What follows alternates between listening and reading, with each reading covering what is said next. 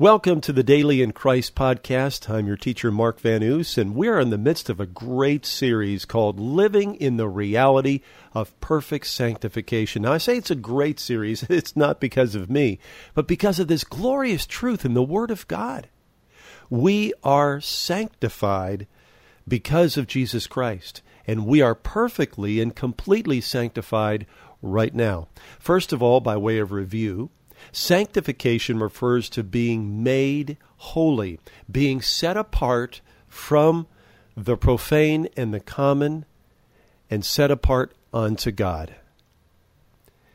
Oh, this is such a great and powerful truth to realize that we belong to the Lord, and that happened the moment we were born again. We were not only brought into perfect justification, but we are brought into perfect sanctification as well. In uh, part two of our series, we talked about living in the reality of perfect sanctification. And uh, boy, what a powerful and uh, life changing truth that is. And that one of the most important verses in all the Bible about sanctification is found in 1 Corinthians 1:28 that says, "Of God are you in Christ, who has been made unto us wisdom from God and righteousness and sanctification and redemption. 1 corinthians 1.28 we also found out that perfect sanctification like everything else given to us in this great salvation is entirely based on the finished perfect work of jesus christ. That there are many verses in the New Testament that make it abundantly clear that our sanctification is perfect and complete, already done. And it's all so because of the perfection of the person and work of Jesus Christ. We also found out that this is who we really are, not who we will be or who we will become, but we stand right now perfectly, totally, and completely sanctified in Christ. In part three, we talked about living in the reality of perfect sanctification right now. And um, we brought a challenge and a word of clarification about uh, the matter of sanctification. We talk more about the fact that we have perfect sanctification now because of the perfection of Jesus and his finished work. And that we have that perfect sanctification just like we have perfect justification. Most people, uh, Bible believing Christians, understand that we have complete and perfect sanctification, or rather justification. You can't add to it. But they fail to realize that just like the basis of perfect justification is the perfect finished work of Jesus Christ, so it is for our sanctification. It is now perfect, complete, nothing needs to be added to it. It is all walking according to our perfect sanctification and not walking to become perfectly sanctified. That's tremendously important, and we spent quite a bit of time talking about 1 Corinthians 6 9 to 20. Paul's addressing all kinds of sin and immorality in the Corinthian church, and his appeal to them is on the basis of who they really are in Christ. In our last uh, installment of this series, we talked about an extreme danger and this that installment dealt head on with the extreme danger of thinking that you as one in Christ are bad or a part of you is bad. Um, like you have a sinful nature. This is proven to be false on scriptural grounds, and we talked about why it's so dangerous to think that either you or part of you is bad, and why the idea that our sanctification is somehow imperfect in this life is actually patently unbiblical. Westminster Catechism teaches that, and that contradicts clear biblical teaching. Why the idea that there abides still some remnants of corruption in every part, as the Westminster Confession says, is patently unbiblical. Why the idea that a Christian struggles with a continual and irreconcilable war, the flesh lusting against the spirit and the spirit against the flesh, as it says in Westminster, is patently unbiblical. And then we spent at the end of the podcast last time debunking the myth of the Christian sinner. Well, I think if you haven't gotten it already, the point we're trying to make is you are, if you're born again in the Lord Jesus Christ through the grace of God, you are perfectly and completely sanctified, and you're living in that reality. Now, a lot of Christians have uh, redefined sanctification to mean walking uh, in such a way that you're not sinning as much anymore. In other words, it's it's talking about it addresses the sinful things we do and and how we can overcome sin, but that is not what sanctification is all about. But I realize that still there is this question, okay, uh, all right, I, I, take the idea that uh, we are sanctified and we're saints and we're not sinners. Biblically, we can see that. But why do I do the sinful things that I do? Why do I, a born again child of God, a Christian, still do the sinful things I do? well, that is a very, very good question, and we're going to look a lot more carefully in this thing. And first of all, I want to deal with a very important issue, and that is the question do Christians still have a sinful nature? You know, it is commonly taught today that Christians still have a so called sinful nature. But I want to immediately prove from the Scripture that that is actually false. That is a wrong teaching, and in fact, it is a dangerous teaching that actually fuels sin and doesn't bring Christians into the victorious life. Let me start off by saying emphatically that a truly born again person in Christ does not have a sinful nature. The Bible does not teach that anywhere. That is a doctrine of man. It is a doctrine from hell, and it is patently wrong. 2 Corinthians 5:17 is abundantly clear. It says, "Therefore if anyone is in Christ, they are a new creature. Old things have passed away; behold, all things have become new." 2 Corinthians 5:17. Now, friends, why would in all things becoming new would there still be a sinful nature? Think about that. You see, the Bible teaches that sinners, and again, we made the point that Christians are nowhere called sinners in the Bible. Nowhere. You won't find it once. Sinners are those who are unredeemed. They are those before salvation, those who are in Adam and not in Christ. And in fact, the Bible teaches that sinners have a sinful nature. That makes sense. Let me make some take some time and just bring some clarifying points so that you understand what we're trying to say. The first point I want to say is that a sinful nature is evil. Ephesians 2 3 speaks of those before Christ, sinners, that they were by nature children of wrath. It describes us before we were born again as being, we were, past tense, by nature children of wrath. So the nature of the sinner, a sinful nature, incurs the wrath of God. The sinful nature is the nature of the old man, a sinner. The old man, the old sinner you, the Bible teaches, died with Christ because you have been united with Christ in his death. This is the principal teaching of Romans chapter 6, particularly verse 6. And that sinful nature, that sinner, that old man, it all died in Christ. The sinful nature died with the old man, the old sinner you. The sinful nature has been circumcised, cut off from us. Colossians 2:11. The second point I want to make by way of clarification is that the flesh is neutral. Flesh in the Bible refers to your humanity, your human senses, your human mind, and your human ability. The flesh is neither good nor bad. However, the flesh is subject to corruption and mortality. 1 Corinthians 15, verses 50 to 54. So it's very important to understand that flesh itself is neutral.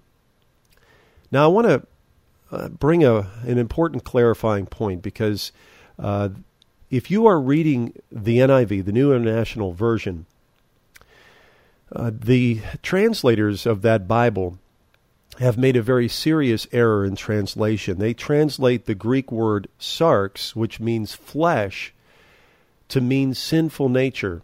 And so uh, all the references or all the uh, translations of the word sarx in the NIV, uh, they render it, instead of rendering it flesh, they render it sinful nature. So you would see things that would make it seem that a Christian has a sinful nature if you're reading the NIV. Please understand, I, I'm not attacking the NIV. I think it's a very good translation. However, virtually every other major translation, the King James, the New King James, the Revised Standard Version, the New American Standard, the English Standard Version, the Amplified, uh, I could go on and on. Young's literal translation, Darby's, all of those translate the Greek word sarx as flesh. And only the NIV translates it the sinful nature. So if you're reading the NIV and you're reading in Romans 6, 7, and 8, everywhere where you see sinful nature, cross it out and put in the word flesh. Remember, please, that flesh is neutral, it refers to your humanity. Now, what is sinful is walking by the flesh, by means of your flesh. In other words, walking by means of your humanity of your human senses, your human mind, and your human ability. That is sinful. Now, victory happens when we walk according to the Spirit. Galatians 5:16. Walking by the Spirit involves walking according to God's word, not my puny brain. Walking by God's ability, not my failing body. Walking by God's revelation, not by my incredibly short sighted senses. That's walking according to the Spirit and walking in true victory. Now, what's the big deal? We've been talking about why there is, there is not a sinful nature in a Christian. Why are we making such a big fuss about that? Well, I'll tell you what the big deal is everything. You see, if I believe that I am partially evil, that there's a sinful part of me, then logically I must believe that I have to fight against myself in order to deal with sinning. Let me ask you a question. Who wants to battle against himself? you see, that's why it's so important to have this matter clarified. You know, friend, a sinner, that is a person biblically defined as one who is unsaved, who's under the wrath of God, who are by they are by nature an object of wrath. A sinner sins because it's their nature to do so. Why does a bird fly? It's their nature to fly. Why does a dog bark? It's his nature to bark. Why does a fish swim? It's the nature of the fish to swim. Why does a sinner sin? It's their nature to sin. You see, a sinner sins because what is inside them is wrong. They sin because they have a sinful nature. They sin because it's natural to do. That's why they are children of God's wrath. Now, a saint, one who is in Christ, one who is perfectly sanctified by the perfect work of Jesus Christ, a saint sins contrary to their holy nature because they are deceived. Let me say that again. A saint sins contrary to their holy nature given by God because they are deceived. You see, a saint sins because something outside of them is wrong. There is a devil who is a tempter and deceiver. There is the world and the course of this world that is driven by Satan, the prince of the power of the air, Ephesians 2 2. You see, a Christian has the holy nature of a saint, and they are a partaker of the divine nature. A saint sins contrary to their new nature, and again, they sin because they are deceived. I think we can really underestimate the power of, a, of deception. And it can be very powerful indeed. Let me use an example to illustrate this. Let's say that you and I are in a coffee shop downtown right in the noon hour and it's busy and people are enjoying the nice day and uh, we're having a great time enjoying the coffee and the conversation And suddenly, out of nowhere, this crazy man bursts through the front door of the restaurant and he is screaming, yelling threatenings and obscenities, and he's waving this machine gun around and he's threatening to kill us. Let me ask you a question. How do you feel in a moment like that? I, I know how I would feel. I'll tell you what, my heart rate would go through the roof. Uh, I would probably hit the deck if I possibly could. It's called fight or flight. Now, let's say in the next moment the door opened quickly and in walked calmly an officer of the law, a policeman. And he looked at the man and he grabbed the gun and he said, Ladies and gentlemen, it's all right. This, squirt, squirt, squirt, is a squirt gun. Now, how do you feel? well, after getting over the embarrassment, I think we would all feel relieved. Now, let me ask you a question Were you ever in danger? No, because there was no threat, no real threat. But you thought you were in danger. You were deceived. And reacting to the deception, your body acted just like you were about to die. Your heart rate went way up. Your blood pressure went up. You perspired. Everything in your body physiologically was saying, I've got to fight or I have to run. I am going to die. And yet, even though you, your mind and your body reacted fully as if the threat was real, you were deceived. There never was a danger. My friend, that is exactly what happens with us. Just because you're born again doesn't mean your brain and your thinking is right. It says in Romans 12, 2, to be transformed by the renewing of your mind. The issue with a, with a Christian is, a, is the problem of the mind. Oh, friend, it is so important that you get this. I can't even begin to, to tell you how critically important it is to understand that the problem that we have as a Christian, the reason why we sin, it's not because we have a sinful nature. That's unbiblical. It's because we have a problem with our mind. You see, the issue with the Christian, and, and I mentioned a moment ago, Romans 12, 2, to not be conformed to this world, but be transformed by the renewing of your mind, this means that our mind needs to be renewed. That means that there are old ways of thinking. There's sinner thinking, not saint thinking. It's works based, not grace based. In Colossians chapter 3, it speaks about the fact that we have died in Christ. And then it goes on and it talks about uh, just several different things where we need to uh, have attitudes where we're putting off an attitude that's corresponding with the sinful man, and, and people think that there still is a sinful nature. It doesn't mean to take off uh, an old nature. You don't have the old nature. That died with Christ. But what you need to do is to put off these things like it says in verse 8, Colossians 3 8, anger, wrath, malice, slander, and abusive speech from your mouth, not to lie to one another. It says, Since you laid aside the old self with its evil practices, and have put on the new self, who is being renewed to a true knowledge according to the image of the one who created him. You see, the problem is the attitude of the mind. And it's right at that point that Satan goes after you, dear Christian. By way of deception, please understand that we deal with an active agent, a deceiver, the father of lies, Satan, who tries to infiltrate your mind.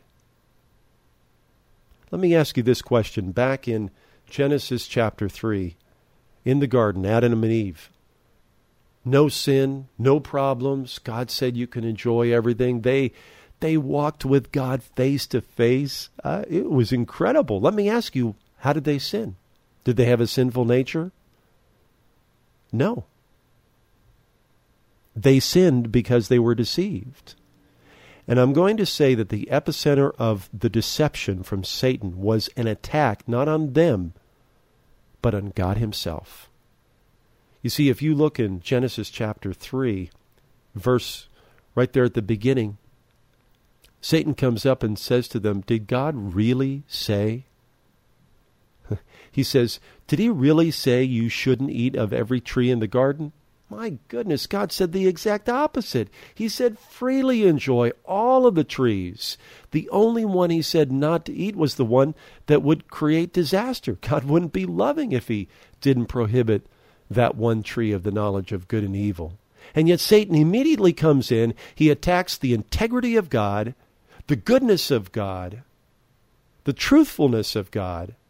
Did God really say you shouldn't eat of any tree of the garden? Satan came along and gave them a thought they never had before that God must be bad, that God mustn't be true, that God mustn't be good. My, that must have absolutely thrown them off. And then Satan goes in for the kill. Genesis chapter 3, verse 5, he says, You will not surely die, for in the day you eat of it, God knows that your eyes are going to be opened and you will be like God, knowing good and evil. You see, it's as if you don't have something. God is depriving you of something. God deprived them of nothing. There is an active agent called Satan, my friend, and you do have to deal with them. That is the point of difficulty. Please don't think I'm blaming just the devil. I just made the point earlier that you're dealing with three external problems the devil, the world, and you're dealing with your own situation of trying to walk by your flesh. That's what Satan's trying to do. Satan's trying to get you to walk in a way that, well, first of all, he's going to get you to have a sin consciousness. And here's what I mean by this things like believing that I am a sinner, or believing that every part of me is corrupt to some degree, or believing that sanctification is imperfect in this life, or believing that I will never be completely holy until I die, or believing that I have a deceitful, wicked heart, or believing that sin is inevitable or the lie, I will struggle with sin until the day I die. Or the lie, I have to confess each and every sin so that God will forgive me and cleanse me from all unrighteousness every single time I sin. Or, you see what I'm saying? That's a sin consciousness. At every point, I'm a sinner. There's a part of me that's uh, uh, wicked, that's a sinful nature. Sin is inevitable. I'm going to struggle with sin. Sin, sin, sin, sin, sin. No wonder we struggle with it. And such a sin consciousness makes us an easy prey for Satan. You know, a sin consciousness is not is the result of not knowing about or understanding Christ's perfect, finished sacrifice and work. Hebrews 10 1 to 4. 2 Corinthians 10:5 speaks of arguments and every high thing that exalts itself against the knowledge of God. That's what Satan does. Satan tries to bring an argument to your mind. He tries to bring this this uh, high thing that exalts itself against the knowledge of God. That says, "Well, my knowledge is superior to God's knowledge." Friend, do you understand what I'm saying here? It's this idea that, well, my experience doesn't say that's true.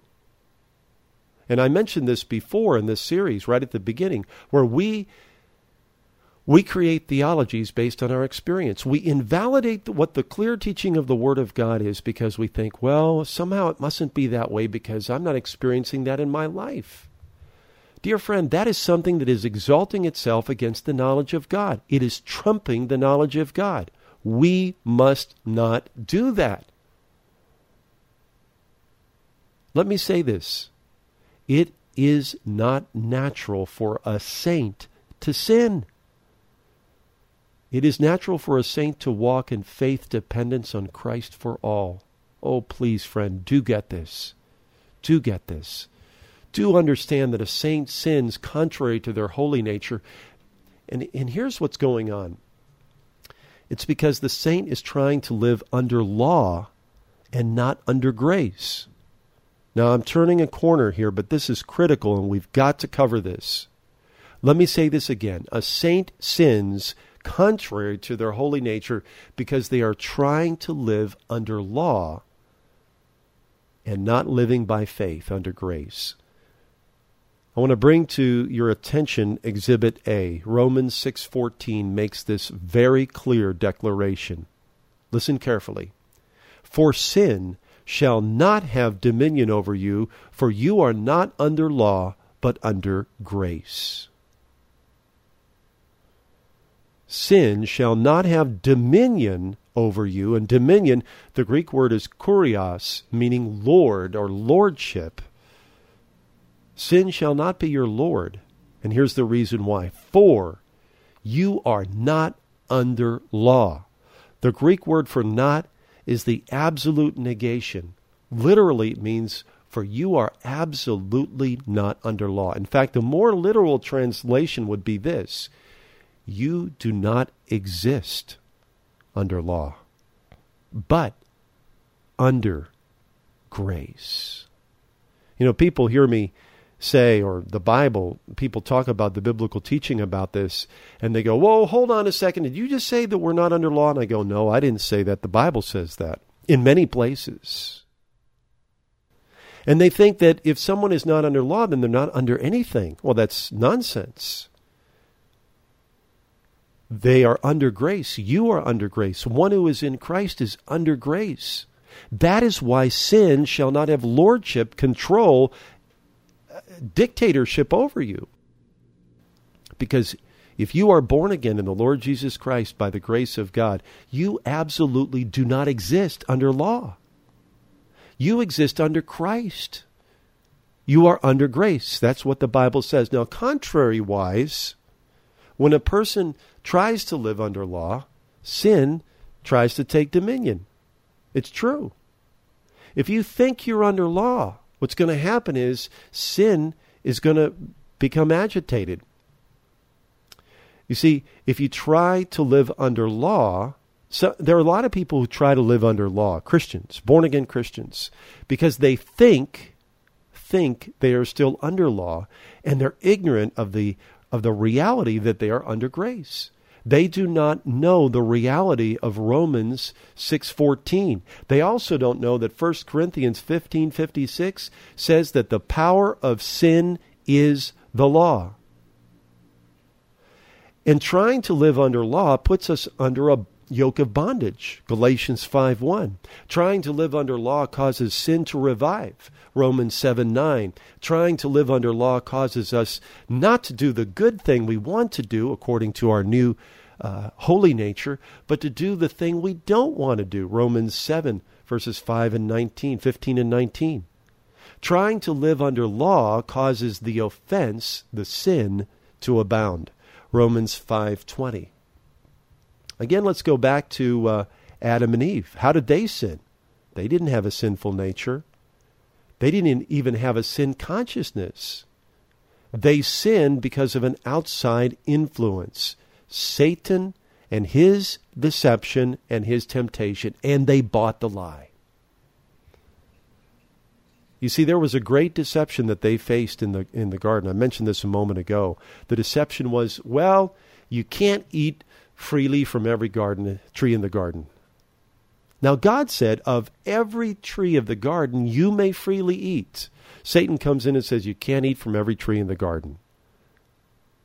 Oh my goodness. oh, God is so good. He said to Adam and Eve, I'm going to put you in a place called pleasure. You know, that's what Hebrew, the Hebrew meaning is for Eden pleasure. And you can enjoy everything that's here. Freely eat. Satan comes along and says, You really can't eat from every tree in the garden. Jesus said in John 10:10, 10, 10, I have come that they may have life and that they may have it more abundantly. Psalm 16, verse 11 says this At your right hand are pleasures forevermore. This is our God.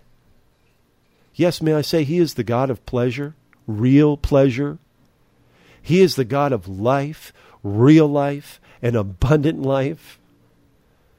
And Satan comes along and says, Has God really said, You shall not eat of every tree of the garden? And it casts doubt on God's generosity. It casts a doubt on God's goodness. It casts a doubt that God wants you to experience real pleasure from His abundance. He wants you to experience doubt that God really wants you blessed. He wants you to experience doubt that God really wants you to enjoy His life. See, Satan tries to get us focused on the one tree we can't partake of. And eating of that tree means death. Satan tries to move us away from feeding on the tree of life, which is Jesus, and to try to get us to live out of our own life. Oh, this is very important to understand. You know, Satan really, his interest isn't to get you to do this sin or get you to do that sin or, you know, that big sin over here or that big sin over there. Eh, that's, that's the tools of the trade. What he's really after is to get you to live independently out of yourself and not out of Jesus.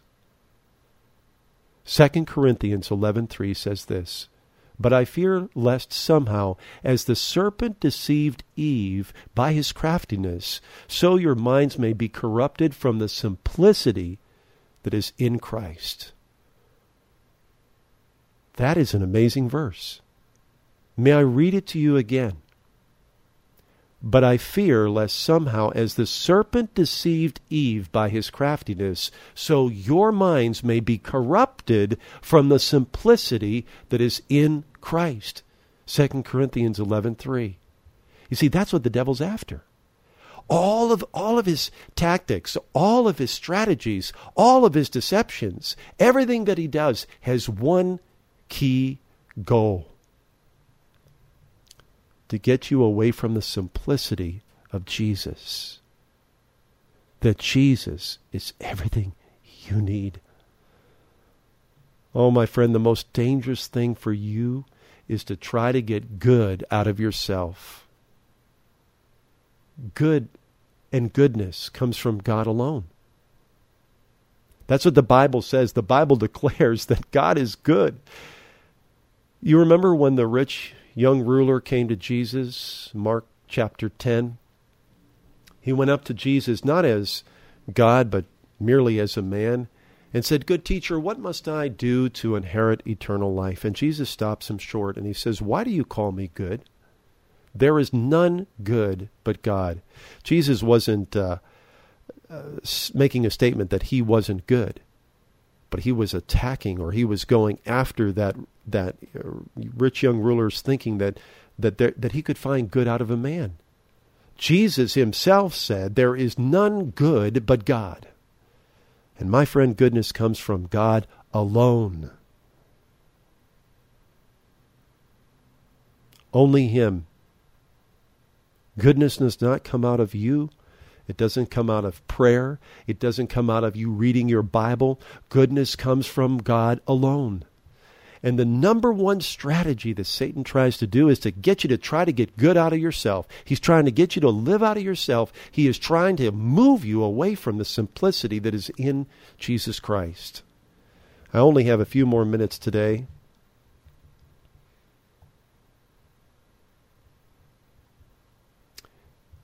And uh, I want you just to think about this for a moment. Think about Adam and Eve in the garden. Such a beautiful place. Think about the Lord saying, freely eat of any tree. My, they, there was no tragedy in the garden. There was no wrong. There was no sin.